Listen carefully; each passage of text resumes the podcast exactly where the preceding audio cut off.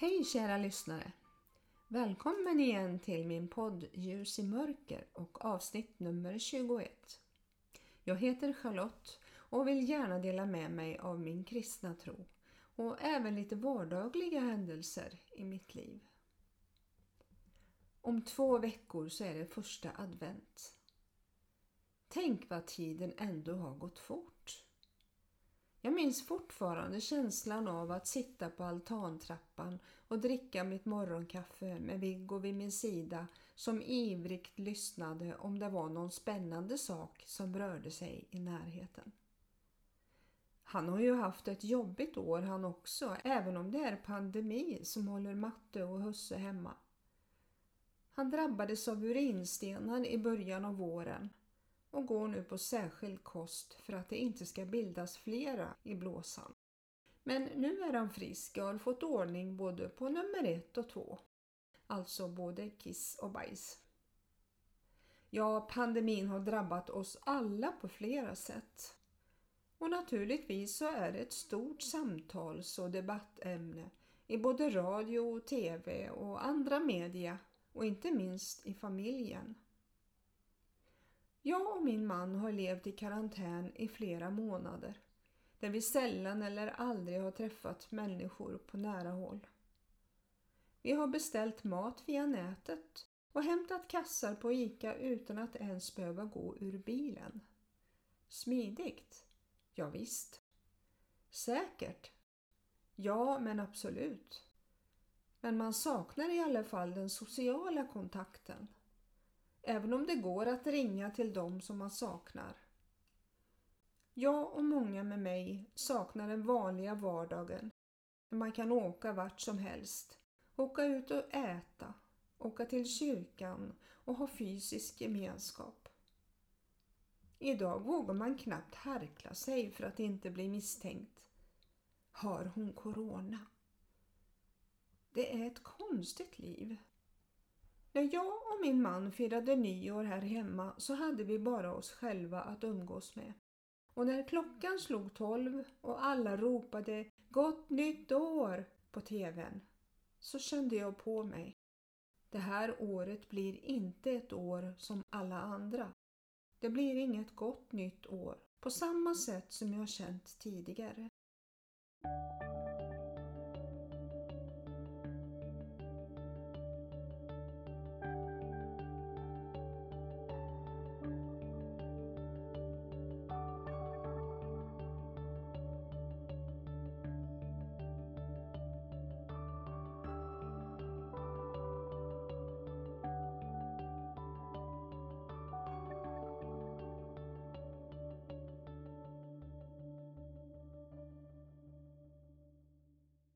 Visst blir man skeptisk när världen ser ut som den gör, med våldsdåd på flera platser, där kärleken byts ut mot egoism och respektlöshet för liv.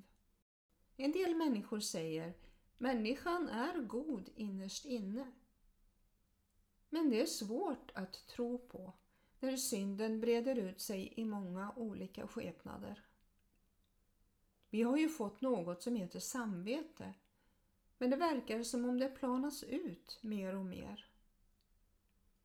När jag var liten, det brukar man säga lite var, men på 50-talet fanns en starkare moral som gjorde att man hade samvetet lite mer medvetet i själ och hjärta. Det hade med uppfostran att göra naturligtvis. Men en annan sak som jag förstår är att vi har tappat respekten för vår skapare. Gud och kristendomen har kommit i skymundan, både i vår skolundervisning och tyvärr i våra kyrkor lite varstans. Någon slags let go-mentalitet. Det är väl inte så farligt att göra si eller så, för det gör väl alla människor utan att skämmas.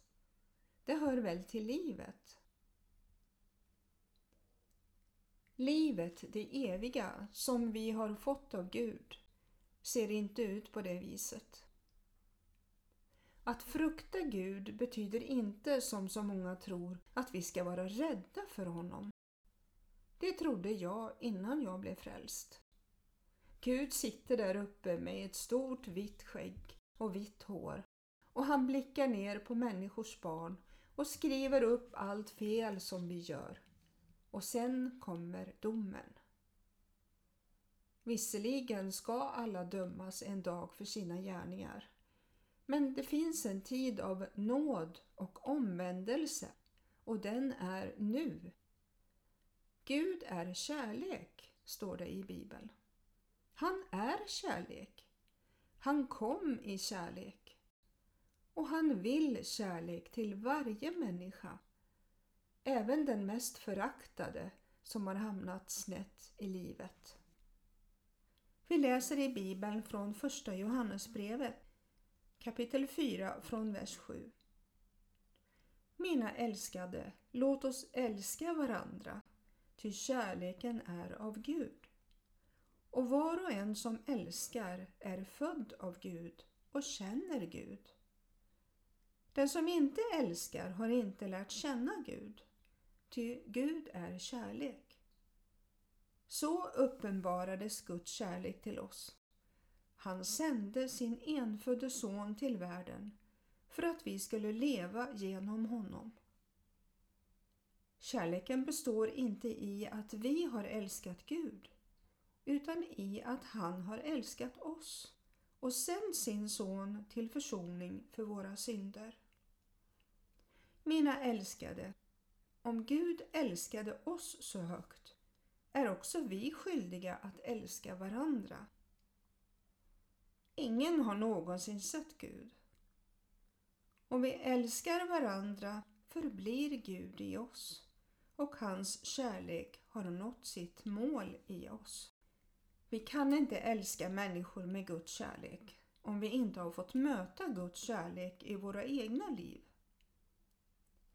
Kärlek är ju en av Andens frukter som vi får när vi tar emot honom i våra liv. Det är en kärlek som inte är av den här världen. Guds kärlek, agape, älskar även den som vill oss illa. Den är en kärlek som älskar obetvingat. Guds kärlek beskrivs i Första Korinthierbrevet kapitel 13 så här. Kärleken är tålig och mild. Kärleken avundas inte.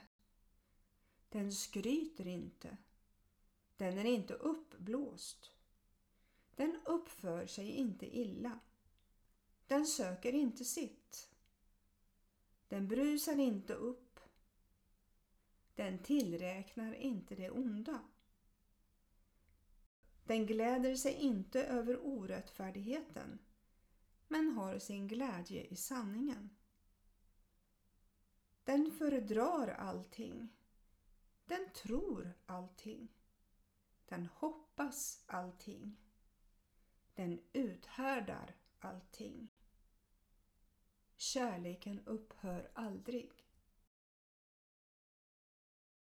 Och sen läser vi från vers 15 i Första Johannesbrev kapitel 4. Den som bekänner att Jesus är Guds son. I honom förblir Gud och han själv förblir Gud. Och vi har lärt känna den kärlek som Gud har till oss och tror på den. Gud är kärlek och den som förblir i kärleken förblir i Gud och Gud förblir i honom. I detta har kärleken nått sitt mål hos oss, att vi är frimodiga på domens dag. Ty sådan han är, sådana är också vi i den här världen. Rädsla finns inte i kärleken, utan den fullkomliga kärleken driver ut rädslan. Rädslan hör ju samman med straff och den som är rädd är inte fullkomnad i kärleken. Vi älskar därför att han först har älskat oss.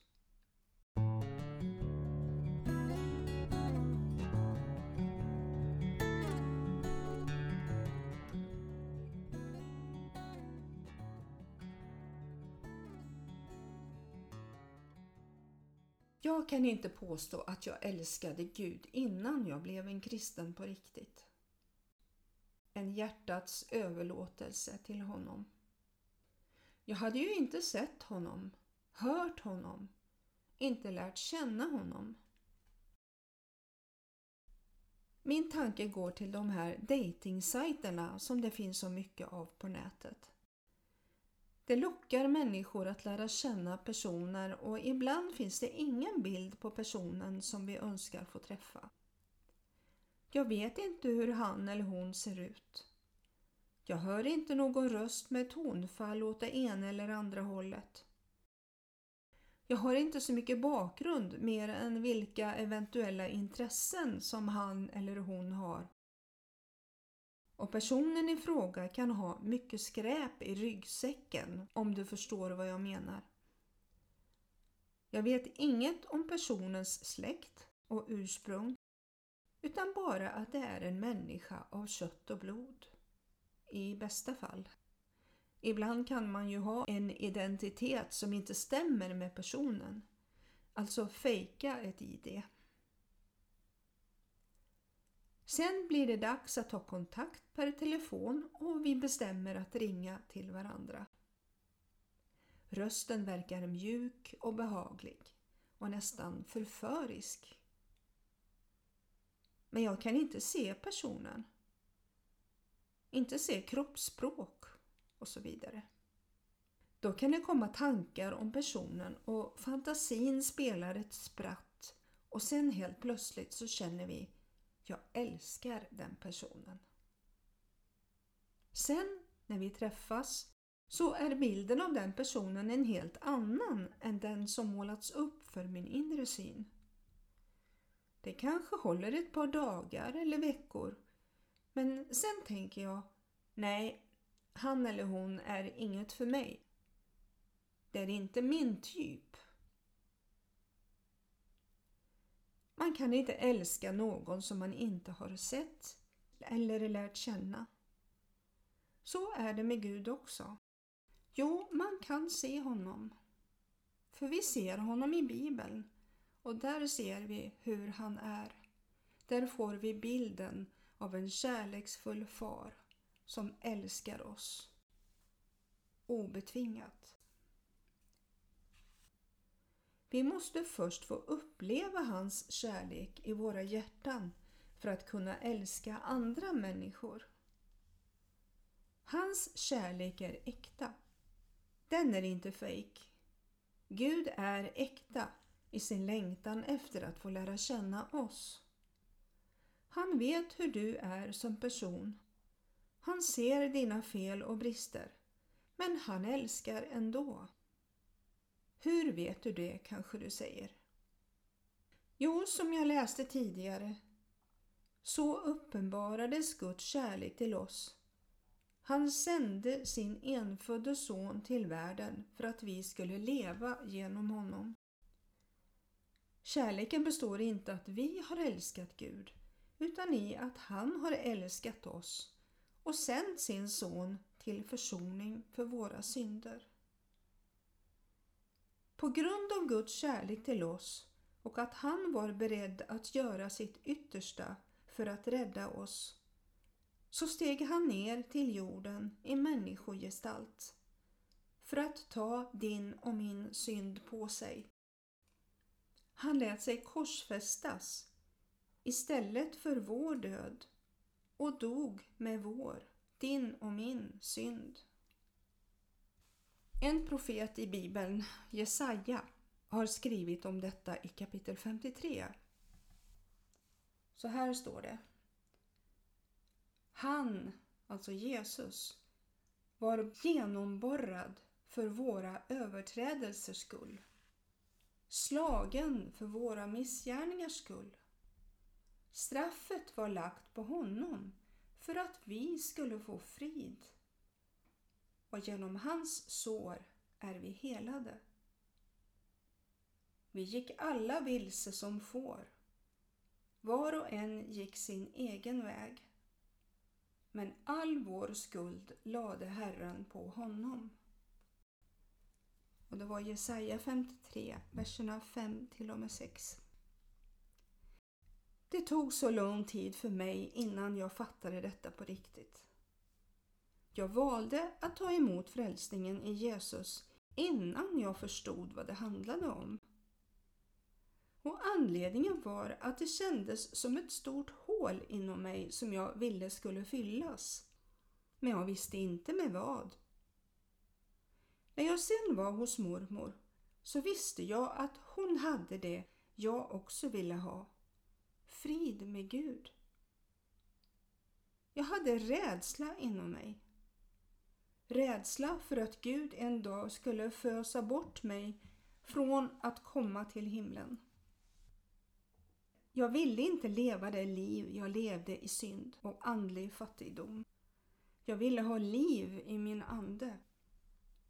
När jag hade bestämt mig så hade jag inte mött Gud innan. Hade bara hört lite olika berättelser. Men jag hade inte mött honom IRL, alltså in real life.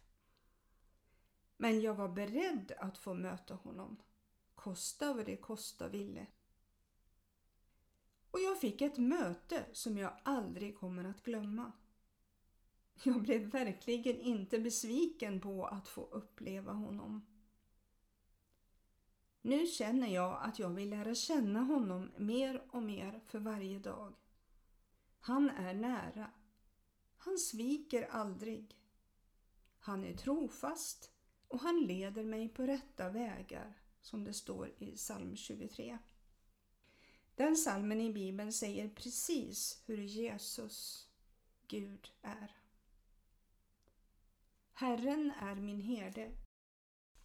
Mig skall intet fattas. Han låter mig vila på gröna ängar. Han för mig till vatten där jag finner ro.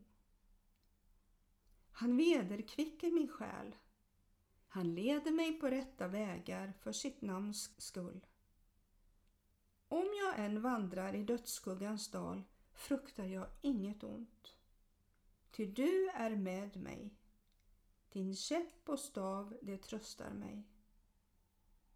Du dukar för mig ett bord i mina ovänners åsyn. Du smörjer mitt huvud med olja och låter min bägare flöda över. Idel godhet och nåd skall följa mig i alla mina livsdagar och jag skall bo i Herrens hus evinnerligen. Tänk att ha allting klart med Gud. Du får frid i hjärtat. Många går omkring med ofrid och ängslan. Ja, ångest i hjärtat. Och man får katastroftankar och vågar knappt svara i telefonen ibland när det ringer. Men då säger Jesus i Johannes 14 och 27 Frid lämnar jag efter mig åt er. Min frid ger jag er. Inte ger jag er en sådan frid som världen ger. Låt inte era hjärtan oroas och var inte modlösa. Det är det vi behöver i dessa dagar när allt ser mörkt ut och man inte ser någon utväg ur eländet. Frid och att Gud leder oss på rätta vägar. Då vet vi att vi är välsignade och bevarade för alltid.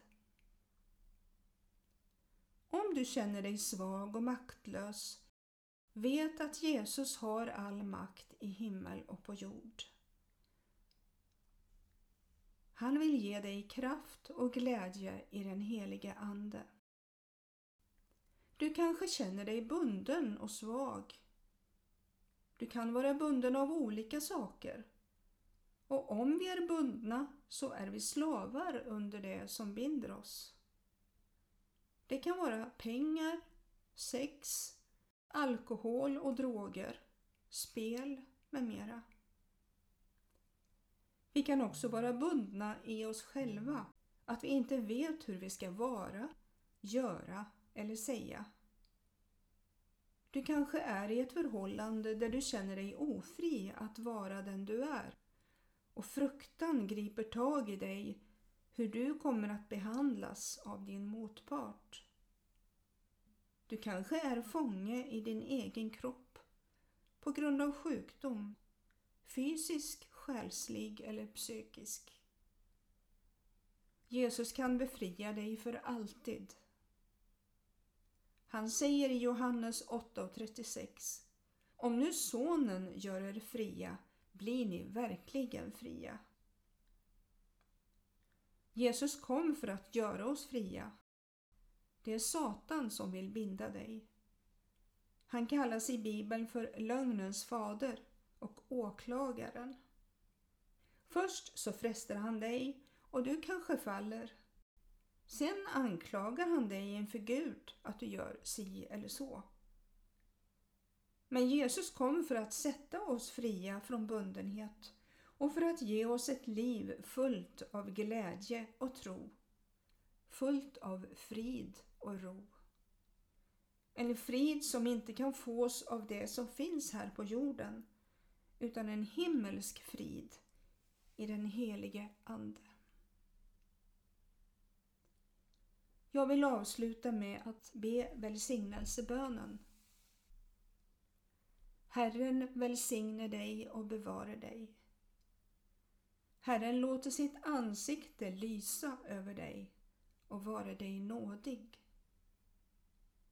Herren vände sitt ansikte till dig och give dig frid. I Faderns och Sonens och den helige Andens namn. Amen.